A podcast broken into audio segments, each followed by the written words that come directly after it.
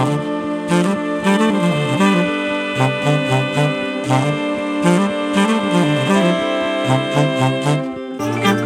ッドバイブスミッドナイトラクザ by 倉園慶三こんばんは。ただいま3月6日月曜日の午前2時41分です。今日はですねかき上げ塾のリアル講義の日でして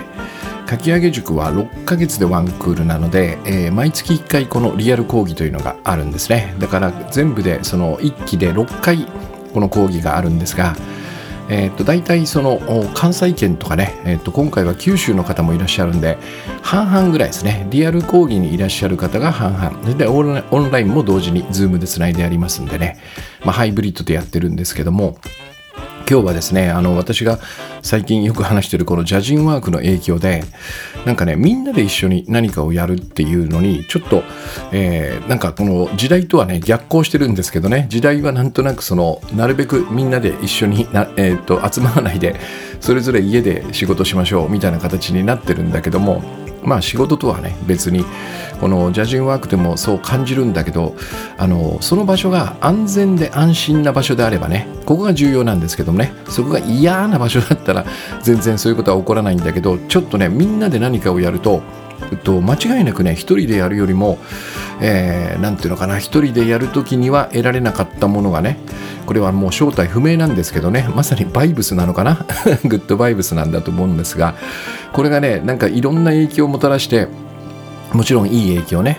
えー安全安心な場所であってそしてまあそこのそこに集まる人たちがね、まあ、それなりの信頼関係で結ばれているってまあこの辺りが、えっと、必須なんですけどもね。これがあるといいことが起こるっていうのがねなんとなくこの実感として私の中でありまして。えっと、今までかき上げ塾ではそのこの講義の間はねどちらかというと私が話したり佐々木さんが話したりするそういう場でしてねあとは皆さんのこう相談を受けるみたいなね、えーなんか手を動かすっていうのはあんまやってなかったんですよ。で前回たまたま、えっとえー今この瞬間を切り取るというね、えー昨日から今日までの間でちょっとした幸せを感じた瞬間を描写するっていう練習をしましてねでなんかここで何かそういう手を動かすのも悪くないなっていうのは先月ちょっと感じていて、えーその流れでその途中ねちょっとこの私の ジャジンワークブームっていうのが来ましてなんかやっぱかき上げ塾のせっかくだからねこの皆さんと一緒に何かをやるワークのようなものができないかなと思って、えー昨晩ですねえーあるそのある設定4つぐらいの設定をすると自然に物語ができるんじゃないかっていうねそういう設定を私が考えましてねえっとほぼほぼ自由に何でも決められるんだけどこの設定で書いてください。という、えープロットみたいなのを決めてね。でそれを皆さんにお渡ししてえっと40分ぐらいかけて、えっと、まさにね短編小説を1個書いてもらう。というようなワークをやったんですね。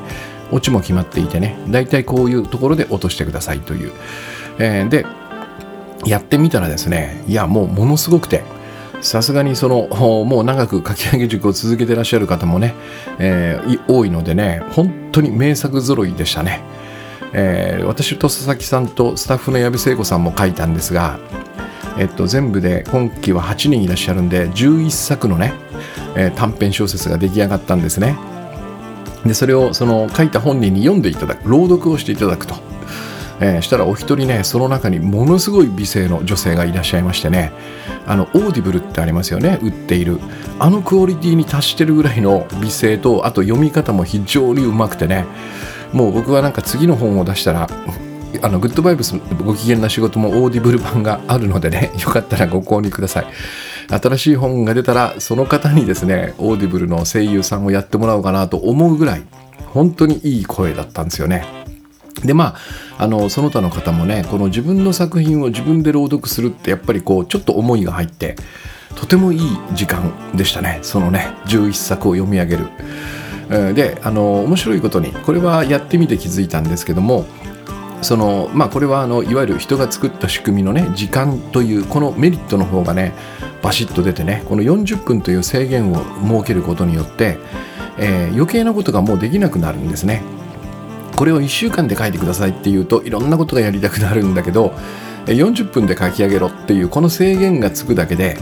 えー、もう本当に僕がね理想とする何もしないということが起こるんですね。もうしてる暇がないから。とにかく物語を書くということに専念するしかないのでまあざーっとその何もせずに皆さん書くんですね。でそうすると面白いことにそれぞれの個性がばっこし際立ってくるんですよ。でこれをあの何かしようとするとこれねあのややこしい話なんだけど個性ではなくて意図が出てしまうんですね。意図と個性は同じじゃないかって全然多分違うんですよ。意図はその人がそのある思惑があってやること、うん、で、えー、個性その人というのは、えー、本来のその人。そのままなんでね。すでに持っているものですね。すでに持っているものとこの頭で考え出したその思惑に沿って何か意図を発揮するっていうのは全く違うんですよね。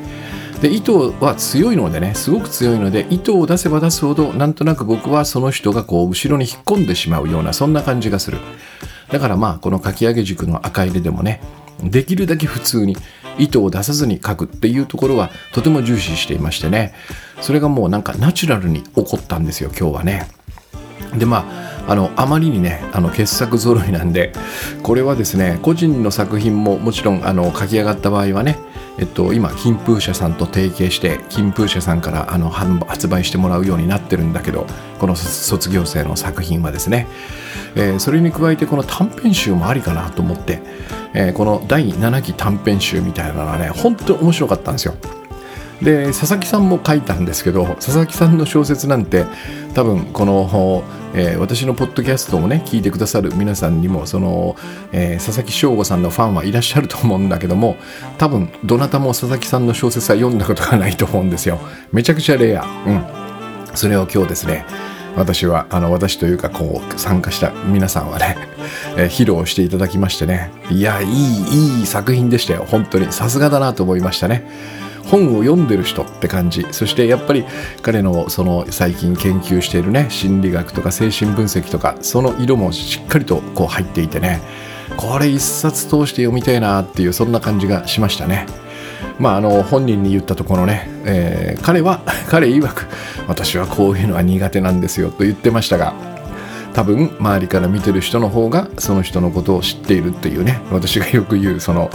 えー、周りの人の依頼はね受けた方がいいよっていうこの根拠なんですよね。よく知ってるんですよ周りの人の方が。うん。で私はですねこの機会にちょうどそのプロット全然意識してなかったんですけどこれもしかしたらと今書こうとしてるね「ザ・ギフト」という新刊の書き出しそのまま使えるんじゃないかと思ってね思い切って40分で、えっと、出だしの部分まで書いてみたんですね。一部はしょったんですけどもそしたらなんとかこう形になりましてねおかげさまで 私もこの書き上げ塾をきっかけに、えー、ついに書き始められたというところまで来て、まあ、とてもいい時間を過ごしてきました、うん、で今日は あの全然この枕とね関係ない話なんだけどえー、最近とある方とねお話しして、まあ、女性だったんですけどもねその方がやっぱりこの今自分のやってることに自信がないと、うん、そしてなんだろうな、えっと、好きなことはあるんだけどそれをやっていいのかどうかもちょっとわからないと。他にももっとすべきことがあるやるべきことがあるんじゃないかと。でそのやるべきことと自分で考えてることもなんかあまりうまくいってないから、えー、もう何かそのどれも手をつけたくなくなって。それで趣味で楽しいことを一つ見つけたんだけどもなんかそれをやってるのは逃げのような感じがするっていうようなねそんなお話をする機会があって。うん。それで私はですね、まああの、この話は2つの要因があるんだろうなというふうにその時に思ってね。そしてまあ、あの、この番組でもこの話はしたいなとその時にねふっとひらめきましてねこれを今日は行こうかなと思うんですね。まあだからまあなんていうのかな簡単に言うと自分のやってることに自信を失ったりとかですねそのどれもなんかこうやりたいことなのかやりたくないことなのか分かんなくて何何もこう手がつかないみたいなそういう感じってなんかありますよね。でこの時にどんな風に修正すればいいのかなっていうそんな話になると思うんですよ。でこれは2つの要因が絡んでいましてで1つはこの番組でももうすでにお話ししたと思うんですけど僕らはですねこの世界をねいいものと悪いものに分断する、まあ、分類するこの癖を持っているえー、ここをちょっと最初にね、えー、まずその自覚してですねそもそもこのいいものと悪いものって何で生まれたのそしてそれはどんなものなのってところを、えー、こう見ていきたいなというのがまず最初のね、えっと一つ目なんですよ。でこれはえっと、多分僕は間違いなくいつもお話ししてるね人が作った罪と罰の仕組みによるものなんだろうなと思っています。えー、なぜかというと、えっと、間違いとか問題っていうのはね修正できるんですね。でもと罪というのは一旦僕らがこれは罪とみなしたら、えー、まあ、そこに罰を与えたくなるんだけども、えー、罰を与えようと与えなくても 与えても与えなくても僕らの心からこの罪の意識っていうのはほぼ完全に消えることはないんですねだからひとたびもう一瞬これは罪だってね見なした人とか、まあ、組織とか、まあ、物もあるのかな物にこれは罪だって見なすものってあるからまあなくはないかもしれないあるあるでしょうねきっとね物もあるでしょう、うん、でそういう罪だと見なした人や組織や物ねこれはねもうよっぽどの奇跡のような出来事が起こらない限りほぼ永遠に僕らの心の中で悪いものに分類されるんですよね。これは分かりますよね。うん。罪は罪人ですからね。そして罪のある組織、罪を感じてしまうもの、これらは、えっと、基本的には悪いものの方に分類されるってことです。これが僕がね、思うこの世界をいいものと悪いものに分断するっていうことの原因ですかね。多分これは罪と罰なんですね。おそらく罪と罰の意識が僕らの中になこれもありえないんですけどなかったとしたら全ては間違いとか問題なんですよ。でこれは、えっと、淡々と、まあ、長い時間がかかることもあるんですがね、えー、基本的には修正できるはずなんですよ。でも一旦罪とみなしたものは、えっと、悪いものに分類され、えー、罪の意識が消えないからねえ残り続けるでそうすると僕らは生きていると、えっと、この罪とその見なす場面というのはいつでも直面しますからね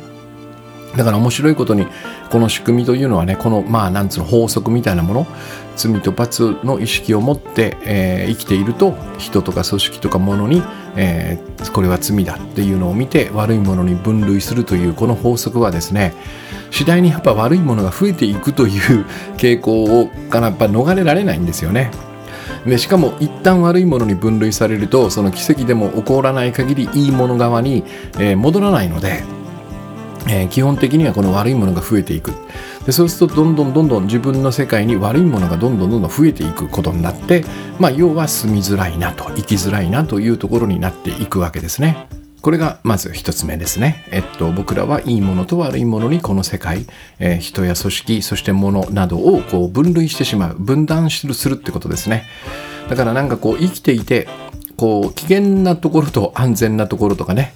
えー、居づらいところと心地よいところみたいなことがこう分かれてきますよね、やっぱり。うん。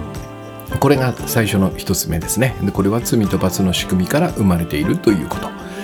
と。で、二つ目はね、えっとまあ、結果主義なんですよ。僕らはその、まあ、これも子供の頃から、えー、社会人になるまでずっとずっと今もですね今もリアルタイムで結果が大事だっていうふうに教わってきてますからねまあ仕方ないんですが僕らはその結果をとても大切にするっていう、えー、でえっとある方かある方とね先日お話をしていた時に、えー、すごい面白いエピソードを聞いたんですね。えー、でちょっと深刻な感じで話し始めたんでおなんか結構これはあの重い話なのかなと思ったんですね。というのもその彼が今私と同じ年なんですけども、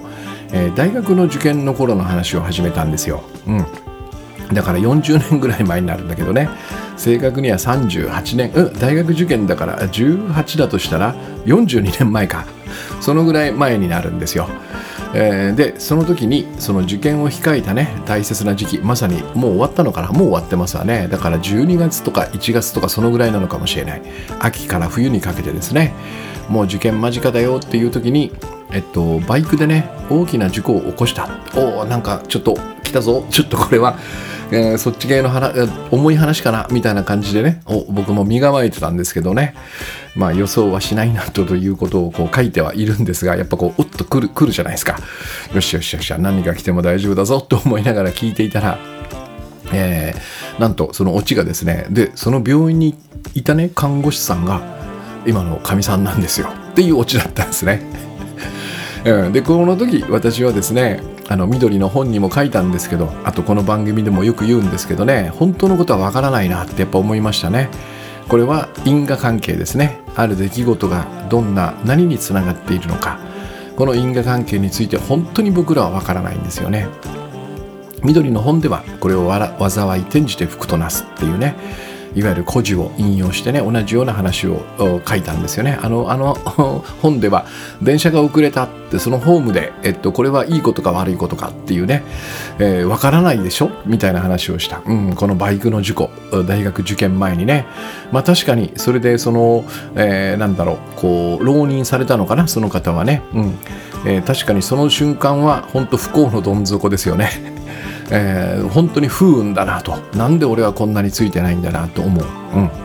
うん、でもなんとその病院で今の奥さんに出会いえー、まさにもうそれこそそこで出会ったとしたらまさに今の言ったね42年 一緒にいるわけですよ。なかなかそんなで出会いというのはね、えー、一生の中でもないんだろうなと思います。だからまああのー、その一瞬をねその入院した事故で入院したっていうその一瞬をね、えー、切り出してみるとそこは本当にああひどい目にあったねなんですけどもね。でもそこに因果というのが働いていてそれが何につながっているかこれがわからないんですよね。で、えー、これはこの番組でもよく言うんですけど、えっと、やっぱ僕は人生というのはこの今ここの連なりだと思うんですよね。僕らはとかくやっぱりねこの将来設計とかねえー、もしくはその自分がやってきた実績みたいなことを考えた時に過去を振り返って未来を見ると人生というのは生きてきた分の帯が見える。でしかもそのまだ生きていないね。私で言うとこの61歳から先、えー、この何十年間何年あるかわからないですけどね。もうね、えー、そこもやっぱり人生としてこう仮想で見てますからね。すごく長い帯のように見えるんですよ。見えるというかまあそのように心の中にこう像が結ばれるまさに心象なんですけどもね。じゃあ現実はどうかというと僕らにとってこの人生にとっての現実はやっぱり今ここしかない。それが連なってできているんですね。だから過去はすでにあったんですけどもそれも今ここのここの連な連なりだったってことです、えー、でこれはえっと、生きている間ねこの今ここは無限に供給されますよね。今私はこのポッドキャストが話せているのは話し始めた、えー、10何分20分ぐらい前かな。その頃から今ここが無限に供給されているからなんですよね。それがなければ この番組の収録がパッとそこで終わってしまう。続いているということはこの後終わりまでずっとこの私がしゃべることができる今ここ唯一の時間ですね。現実に実際に何かを行える時間というのは、えー、無限に供給され続けますね、えー、しかもこれは止まることなく永遠に動き続けるんですよ。とすると本当はそこにはね区切りというものは一つも存在しないはずなんですね。ただただ今ここが連なりずっと動き続けてるっていうね、えー、そこには区切りはないんですよ。でも僕らはね、えー、あるその一点をまさにさっきの入院した事故って入院したというその一点をピックアップしてそれに対して成功した失敗したもしくは良かった悪かったそれから幸運だったラッキーだったもしくはアンラッキーだった不運だったみたいなジャッジを下そうとしますよね。えー、でこれはさここここがさっきのねいいものと悪いものに分類するというこの罪と罰の仕組みから来ているこの判断なんですよ。だからまあ僕らはその本当は今ここの連なりでずっと動き続けてるんだけどもそこの一点をプッとあのピックアップしてねこれはいいものか悪いものかここにもやっぱり罪と罰の仕組みを持ってきてるってことですね。うん。えー、だからでもこれをね例えばそのなんつうのかな改善点を見つけるためのヒントとしてねえー、それを使うならまだまだまだマシかなと僕はこれもいらないと思ってるんですけどね、うん、でもだとしたら少なくともねえっと、改善を見つけるためのヒントとしてその1点をピックアップしてねこれは良かったのかな悪かったのかな。例えば私がそのセミナーをやったとします。今日だから書き上げ塾をやったとします。終わった時に、えー、5時半に終わるんだけどもその5時半の1点をパッとピックアップしてね今日の結果はどうなったんだろうって言って振り返ると。なぜ？いや改善点見つけたいから。まあなるほどと。じゃあそうだなと。うんあそこでこのお題を出し、えー、書いてください。40分。その後皆さんに読んでもらう。もう一つ踏み込みたかったよねと。だとしたらやっぱり1時間前だもっと前倒して始めて、えっと、このワークには、えっと、今日はだいたい2時間使ったんだけど3時間は必要だね。みたいなことを振り返る。これはいいでしょうねきっと。ね。うん。だとしたらだとしたらですよ。やっぱり少なくともこれをやりながらがっかりしたり自分を責めたりしてはいけないんじゃないかと僕は思うんですね、えー、そこには何の意味もない。というのも何かを修正するのに実は失望も反省ももちろん罪の意識も全くいらないんですよ、えー、見つけた問題を今僕がお話ししたようにね。そうか。あと1時間前出せばいいんだよなと。その時になんでそれをやらなかったんだ今回とかね。うん、なんでそれに気づかないんだ俺ダメだよ。何年やってんだお前みたいに責めることは全く意味がないですよね。もう終わってますから。次にできるのは来月なんですよそれが、えー、その時に今日その見つけたね改善点を淡々と解決していけばいいだけなんです。しかも1時間前倒すというようなねとても単純なことをやればいいだけなんですよね。もちろん中には複雑な問題もあるでしょう。だとしたらなおさらですよね。複雑な問題を修正していくのにそこでがっかりしたり自分を責めたりね。失望したり反省したりこれは罪だと考えてる暇はないってことですね、うん、これをやれば必ず僕らはエネルギーを失いますからパフォーマンスが落ちていく。本当は必要ない、うん。えー、だからその一点ピックアップして判断するにしてもがっかりしたり責める必要はないってことですね。でも、えー、僕は、えっと、これをやるとね今こんな風にきれい事言ってますけどやっぱりこの1点をピックアップしてそこに良し悪しをつけるいいか悪いかをつけるとねここに僕らはもうすでに罪の意識をその適用してますからえ当てはめてますからねなかなかその難しいんですよ。いやいやでも結果じゃないかよっていうね、うん、だから僕はえっとここでですねまさにグッドバイブス真逆のやり方。えー、自分のそのやっていること、うん、まあその生きていることあらゆること。ここにね結果というスナップショットを取らないというねこれをやる方がいいんじゃないかと思うんですね。なんかその例えるならば僕らの人生は映画のようなもんですよね。だからまあその生まれてからあ亡くなるまでえー、私で言うならば例えば80年生きたとします。その80年をね、まあ、僕の子供の頃にはまだそのビデオカメラなんてなかったからは最初の方は8ミリフィルムとかになっちゃうんだけど今だったらね iPhone で全部撮れますからねやろうと思えばね。まあ容量すげえだろうなと思うんだけど、まあ、iCloud を何個か契約する Google ドライブか契約してもしくはなんかストレージいっぱい買えばね貯めておけるんで、えー、取っておくことはあの不可能じゃないですよね、えー、全部の記録をね動画として。でそこの一瞬を切り取りますね。スパッと切り取る。まさにこれがスナップショットなんだけどもそこに結果という名前をつけて、えー、で他のね動画よりもねこの重く受け止めることに何の意味があるのかってことです。その映画をね一本撮った後ですよ。うん。だってこの、えー、そのスナップショットを撮ってそこにいい悪いとかね成功だ失敗だとかねそういうその名前をつけて、えー、そして、えー、落ち込んでる瞬間にも人生は動き続けてるんですよずっとね。うん、だとしたら僕はそこでね、えっと、そのスナップショットなんか撮らずにね、まあ、撮ったとしてもですよやっぱり一回パンと顔を上げてですねおおここで「ほうそうきたか」っていうんですね。これグッドバイブスのあのメソッドの一つなんですけど「ほうそうきたか」っていうんですよ。どんなどんなその一瞬そのど私たちが結果と呼ぶものねそれを見てしまったとしても「ほうそうきたか」で受ける。うん。さっきの例で言えば事故りました入院しました受験前です。その時に「ほうそうきたか」っていうんですね。でこれはどういう意味かというとこの先があるんですよ。でここからどんな景色が見られるのっていうね。えー、この問いを立てられれば僕は大丈夫だなと思ってます、えー、結果をスナップショットで切り取らずにね放送来たかと。ん？でここからどんな景色が見られるの？何があってもですね。えー、そう自分に言いながらですねできるだけにできる限りその切り取ろうとしたその瞬間をねそこに何も判断せずに、えー、今ここに乗っかるというね次の今ここに乗っかるという次の今ここはなぜあるのかえー、その一つの出来事、まあ、僕らが結果として見てしまったその出来事がこれからどんな風に転がっていくのかを僕らに見せてくれるためにあるわけです。で面白いことにここは何つうのかなここは実は撮ってしまった映画とは違うんですね。僕らはリアルタイムに生きてますから、えー、この今ここをどう生きるかっていうのは、えー、結構自分の意思で決められるわけです、うん、だからその先ほどのね、えーえ看護師さんと出会った時に 将来奥さんになるね、えそんなことはつゆ知らず出会うわけだけども、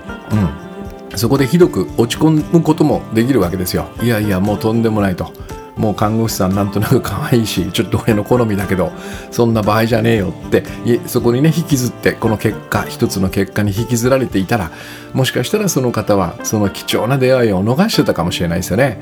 ここでやっぱりその方はですねおそらくだけどもすんごい大事な重大なねこの受験やばいぞというその局面にいながらもわなんかこの人いいかもっていうね、えー、もうそのまさに今ここのフィーリングにこう沿ったんだろうなと私は思うんですよ。うん、ここをそのねもう終わってしまってますよね終わってしまったその結果に引きずられ反省をしたりね落ち込んだりがっかりしていないかったからこそまあまあ少しはねあったかもしれないんだけどもそこにどっぷりはまっていなかったからこそ恋をするね心の余裕っていうのがあったんじゃないかと。で、えー、放送来たか。でここからどんな景色が見られるっていうねその答えがね素敵な奥さんが見つかりますよっていうこの答えだったってことですよね。まああのえー、て言うのかな、えっと、こんないいことばかりは当然起こりませんよ。そんなの私も、えー、この年まで生きてればね、えー、そんな、そんなどんでん返しばかりが起こるっていうことは、その、さすがに言い切れませんけども、いわゆるそのね、僕らが結果と呼んでいるものとの付き合い方というのかな、そもそも結果、結果ってなんだよっていうね、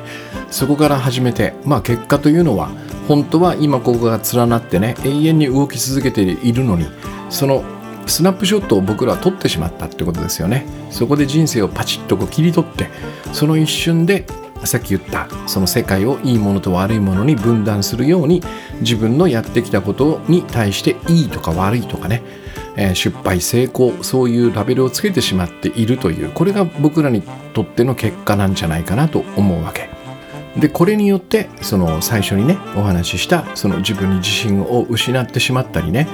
えー、やりたいことなんだろう何だったんだっけあるんだけどどうも手がつけられない。おそらくそういうふうに思う間、えー、本当にいくつもいくつも自分のやったことに対してねスナップショットを撮ってこの結果はどうだったんだろうこれはいいんだろうか悪いんだろうか良くないよねっていうことを繰り返しててるんじゃないかなと。これは多分誰もがやっていることだと思うんですよね。でこれはもうどんなね世界にも多分言えると思うんだけども例えばスポーツとかねそれから将棋のようなね勝負事みたいなもの勝ち負けがはっきりするような世界。それからまあその仕事もそうですよね。この売り上げとか自分の出した成績とかね数字がはっきり見える世界、えー、ここではですねこの一つの結果に対して良くないぞっていうことをつけるとねえっと、それが何ていうのかな、これ私の何ていうのか感覚の話で恐縮なんだけど、流れのようにつながるんですよ。不思議なもんでね、このいい流れ、悪い流れっていうのがこうできてしまうのね、本当はそんな流れはないんだけども、僕らの中にあるそのいいもの、悪いものをこう分断してしまうという心、これで自分のやった結果みたいなものをね、評価していくと、一度でもダメだっていうものをつけた瞬間にそこからなんか知んないけど不思議な悪い流れみたいなものにねこう巻き込まれていく感じがするんですよ。でこの悪い流れに巻き込まれると本当に不思議なことになかなかその逆転の一発みたいなのをね放つことがすごく難しくなるんですね。えー、そう簡単に、えっと、10連敗していたのにそこからいきなり20連勝するみたいなことはやっぱなかなか難しい。これをまあなぜかというと僕らの心が、えー、世界を作ってしまうからですよね。なんか良くない結果を出してしまう世界みたいなことにそういう流れの中にね自分で自分をこう持っていってしまう、え、これをやっぱりこう何とかしたいわけね ということは、えっと、この時僕らはそれはいい結果を出せば逆転するんだと思いがちなんですけどもえっと、もうすでにね流れがあまりよろしくなくなっているのでそれは非常に難しいということです。えー、でだんだんだんだんそのようにこう自分を見ていればいるほどねえー、やっても結果が出せないんじゃないかと。やっても無駄なんじゃないかと、えー、しかも今この手がけてるものはや自分に向いてないんじゃないかとかね。もっと他にやるべきことがあるんじゃないか。まさにねその最初に伺った相談通りのところにこう入っていく、えー、でこれはおそらくだけども現実を反映してはいないと思うんですね。僕はね。なぜかというと現実はさっき言ったように、えー、ここからどんな景色が見られるっていう風な、えー、感覚で、えーと、接することもできるものなんですよ。まあもちろんねその窮地に立たされてるその瞬間はね、えー、心が動揺するのは仕方がないと思うんですね。そしてやっぱり僕らはそこの結果結果主義と結果重視というところで教えられてきたんでねそこから目を背けてはいけないみたいな感覚もありますよね、うん、だからまあなんか変な例えなんだけど私がおすすめしたいのはあのドラマを見てる時ね、えー、なんか危機一髪のドラマってありますよね。あの24とかね古くはね。もう本当もうその24時間ピンチの連続みたいな。でこれをね僕らはどんな感じで見ているかっていうのをねちょっと思い出してみると。えっと大体その僕らハラハラするんですよ。うわやばいやばい大丈夫かみたいなね、えー、でもドラマの主人公は大抵危機を乗り越えて生き残るんですよね。で僕らはそれをね心の奥底で実は知ってるんですよそのドラマを見ながらねいくつかの例外はありますけどね映画とか見ててねうわマジかこの終わりなんだ救いねえみたいなのもなくはないんだけども、まあ、大抵やっぱりそのエンターテインメント系のドラマであればえっと、危機を乗り越えて生き残るんですよ。で、見る方も知ってるんですね。でもやっぱり一応このなんかピンチになるとハラハラしてあげると。で、その時に僕らはですね、えー、まあ最後はなんとかなるでしょうっていうふうに安心して見てるんですね。このこのなんつうかな、えっと、ハラハラドキドキしながらも根っこのところに持っている安心みたいなのはねこのドラマを見てる時のこの感じ、えー、この感じを持ちながらその自分の人生を見るっていうのが僕は一番いいんじゃないかと思うんだよね。あやべえピンチだよ確かにやべえ窮地だよと、うん、もうそれはいいでしょう。でもその根っこの方でねまさに24のジャック・バウアーが生き残るだろう。最後のシーズンはねなんかあのあまりいい終わり方ではなかったんですけどもね。でもまだあのジャック・バウアーは生きたまま終わりましたから僕は心の中でねジャックはまだ生きてるだろうなと思ってるんですね。こんな感じこんな感じなんだと思います、でやっぱりこのね私がいつも言うこの人が作った仕組みゲーム勝負ですよね。この中で僕らはやっぱり生活してるし結構シビアにねそれがそのなんつうのかな収入に関わるような世界で生きてます。だからこの外の世界というのが結果重視というのはねこれはもう仕方ないんですよね。でもえっと一つやっぱり忘れてはいけないのはね結果というのは必ずしも僕らの思い通りにはならないんですよ。これはいつかこの番組でもお話ししましたよね。本を書けば売れるという結果が出るとは限らないと。本を書くというね行動によってもたらされるのはまあ最大マックスでも本が完成するという結果これまでなんですよね。だからそのやっぱりこのなんつうのかな行動をに対する報酬が未来にあるというねこの感覚これはまあつまり結果重視なんだけどもえー、僕らは多分だけどもこの因果関係が本当のことがわからない限りね結果を思い通りにすることはできないんですね。でももう一方のねよく言うその結果かプロセスかっていうこのプロセスの方は、えー、なんとかなるんですよ。思い通りに。なぜか今ここでやってるからですね。私が手を抜くか手を抜かないかというこのプロセスは自由自在なんですよ、えー、だからそのここがねとっても重要なポイントだと僕は思う。えー、そのなんつうのかないろんなその自分がやってきたことの結果を重視してねそれに対していい悪いをつけそして悪いっていうこの結果の方が多かったからどんどんどんどん自分に自信がなくなっていくというこの今ここ。今なんか何をやってもうまくいかないぞという感じがしてる。この今ここ。この次にですねいやでもここから私はこのプロセスを自分の意思で変えることができるんだっていうねこれが最も重要な事実なんですよ。うん、でしかもですねここがまたラッキーなことに今はですね、えー、なんとプロセスがハッピーな方がいい結果が出るっていうねこれを言っても多分笑われない時代になってるんですね。これはいろんな組織とかね企業とかでもこの取り組みをしてますよねプロセスはハッピーじゃないと結果出ないよっていうねだからといって結果はいらないとは言ってないんですけどもねえー、プロセスがハッピーな方がいい結果が出るってことはプロセス大事だよねって言ってるのと同じですよね。で僕はそもそもこの結果とプロセスというね分類がおかしいなと思うの、えー、今言ったように僕らの人生にはプロセスしかないんですよ、えー、今ここというね。で結果はさっき言ったように、えー、スナップショットなんですよ、えー、本当は動いてる人生をなんかこうバーチャルにストッと止めてね、えー、このお前の四半期の結果はっていうねこの一瞬の切り取り。これはですねまずはこの僕らがそのあるある瞬間をスナップショットとして切り取りそしてそこに判断をして生まれるものですよね。ということはこれは完全に心が作るものですよ。だから心が作るものというのは実体がないんですね。もちろんだからだからといってそのいわゆる、えー、仕事とかねそのビジネスの世界もしくは勝負事の世界でははっきりとした数字とか結果が出ますでもそれはやっぱりねあるルールにのっとってある仕組みにのっとってある評価の基準がなされてそしてある一瞬を切り取って僕らが作ったものですよね、えー、僕らの心が作ったものであることはこれは変わらないと思うんですよ。えー、実際それがその年収に響くとかねそういうものは現実としてあります。でもこの結果を切り取って判断をするというこの行為はねこれは間違いなく心が作るものであって多分実体はないんですよ。その代わりにプロセスという現実はいつでもいつでも僕らの前にやってきてくれる。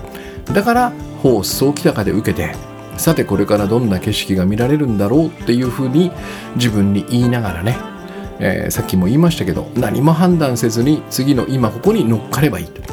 問題点は認識しましょうよ。改善点も認識しましょうよ。おこれはこの今ここね。この次の今ここから修正していけばいいんだなっていうね。どうしてこれじゃいけないのかなと。でこれこそが僕はハッピーなプロセスだと思うんですよね。だから、えー、なんとなくねその 自分に、えー、自信がなくなってきたとかね。えっと、何をやってもこういい感じでできなくなってきたとかね、えー、どれをどれに手をつけていてもなんか本当にこれをやってていいんだろうかみたいなねそのなんつうのかな自分に対する不信ですかねそういうものを感じた時はこの2点をねちょっと振り返ってみてくださいやっぱり第まず第一にえー、この自分の周りにあるものをいいものと悪いものに分断しないとここはすごく大事だと思いますね。えー、これによってつまり自分がやってきたその結果みたいなものをねいい悪に分類しているこれは罪と罰の仕組みから来てるので当然だけどそこで自分に罪悪感を感じざるを得ないんですよ。まあだからねなるべくその日頃からいいもの悪いものに分断させないというのをやっておくというのが一つそしてえっとまあそうですね。だから自信がなくなったなと思った時こそこのいいものと悪いものに分断させないというねまさに修正。これをやるのやるのをお勧めしますね。でその次にえっと2番目ですよ、えー、人生のスナップショットを撮ってそこにいい悪いをつけないと。これはあの両方ともがこう共に左右あの影響し合うようなねそういう取り組みになると思いますね。そして何かうーきついなということが起こったらね、まあ、一瞬とにかくこう心が揺れてもどこかで放送来たかっていうふうに受けて次はどんな景色だって言ってこのプロセスはまだ自分の思い通りになるんだよなっていうところを忘れないようにするということですね。だから、えー、ショックは受けてもいいんだけども、できるだけそこでがっかりしたり反省したりね、絶対に罪悪感を感じないで、よし次っていう風にね顔を上げて、えっと、一歩前に進むそんな感じですかね。まあもちろんこれもですねえっと前々回かなお話ししたきついなって時は休んでから行きましょうね。このプロセスの中に、えっと、今は休むっていうこのプロセスなんだなっていうのを取り入れるのも大切だと思います。ここでもね、えー、結果が結果が絶対に大事なんだと思ってると、えー、このその弱ってる状態でね早く結果を出さなければってやっぱ焦ってしまいますよね。だからやっぱりいいことはないんだろうなって僕は思いますね。うん、ずっとプロセスでいいんだと思います。ずっとプロセスだったらずっと修正し続けられますからね。うん、だからそのね最初にお話ししたその相談者の方がねなんか趣味のようなものを見つけてねそれはなんとなくこうやってみたいんだけどやってて楽しいんだけど、えー、これをやってて本当にいいんだろうかっていうねここに行かずにですねあなるほどと。この今のね今このプロセスの中で私の前にこの楽しそうな趣味が現れたと。これはもしかしたら私自身を修正するために必要なものなのかもしれないなっていうねこれままさにこの流れを信じてそこに、えー、どっぷりハマってみるといいんじゃないかなと思います。そしてそれもきついなという時はねどっぷり休むっていうねこのプロセスをしっかりと過ごしていく。まあその間ねちょっと停滞してるような感じがしたらさっきの24時間、あの、24を思い出して、私、最後はなんとかなるわよね。まあ、このハラハラドキドキ今してるけど、大丈夫、なんとかなるわ。これがまさに私が言うところ、現実ならなんとかなるというやつなんだろうと思います。そんな感じですかね、今日は。うん。で冒頭にねお話ししたそのかき上げ塾。これがね4月の9日から第8期が始まります、えー、で一応あの継続の方もね第7期からいらっしゃるのでおそらくあと3枠ぐらいからもしかしたら2枠ぐらいかもしれないんですけどもね。えーと、まだ決めてない方もいらっしゃるので。からそれほど空きがあまりないんですがよかったらですね是非ご参加ください、えー、最初先ほどねお話ししたようなちょっとその面白いワークもねこれからたくさん取り入れていきながらそしてあの前回お話ししたジャジンワーク6時間のねこのクーポンチケットを6枚、えー、かき上げ塾の皆さんにはね最初からプレゼントしようと思っています。でそうすると、えっと、6時間かける6回で6636時間。えー、6ヶ月の間で36時間書けば僕はもしかしたら本は1冊完成するかなと思ってます。もちろんねジャジュマークの間6時間ずっと書いてるのは無理だと思うんですけどもここでまあ23時間でもね、まあ、1時間でもいいから書けばかなり進むと思います。そしてあの6ヶ月の間えっと、ジャジンワークはね12回ありますんでねクーポンは6枚なんですが残りの6回も参加していただければね72時間ありますんでね。だからこういうものをなんか組み合わせながら、えっと、さらにこのかき上げ塾はねあの金風社さんとの提携もありますしいいものにこれからもねまさにこのプロセスをね磨いていきたいなと思っていますんでよかったらぜひぜひ、えー、ご参加ください。そんな感じで。じゃあ今日はですね2つですね。まずその罪悪感の仕組みの中で自分の目にする世界ですね。人や組織や物自分自身もかな。あるいはその自分が過ごしている時間で、えーと、この時間あの時間そして、えーと、自分の時間みたいなね。このこの、え、時間割みたいなもの、まあ、あらゆるものですね。そういうものをいいものと悪いものに分断しない分類しないってことですね、まあ、これも随分と習慣になっているんですが特に自分の調子が悪くなった時はですね、えっと、これは本当におすすめします。調子の悪い時はですね余計にこの悪いものが増えていくし目に目にするものが悪いものに見えるんですよね。だからあそっかこのものの見方をやめてみようというのが一つのおすすめ。そして2つ目ね、えっと、元気がいい時は結果にこだわってもいいでしょう。ね。そこでおっしゃっつってやれるんであればね。でもなんかちょっとダメだなと何やっても乗らないなっていう時はえー、一度ですねこの現実の方の捉え方人生というのは今ここの連なりなんですね。僕はこれが現実だと思っています。これはねまさにその一生続く動画のようなもんですよね。映画ビデオもうとにかく動画ですよ、えー、これを流れるままにしておくってことですね。ここで勝手にポーズボタンをピッと押してね、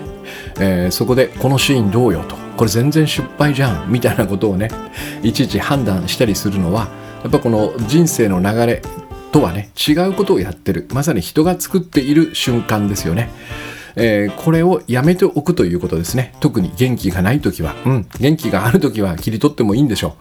う、えー、でもあっと思ったらこれをやめるようにしてね。そのまま流して。そしてこれはプロセス。そして次はどんな景色が見られるか。このプロセスを私の意思でどうにでもできるんだ。だから今は趣味を趣味にはまってもいいんだとどっぷりね、えー、今はゆっくり休んでもいいんだっていうふうにこの捉えながらね、えー、いい一日をお過ごしください。ありがとうございます。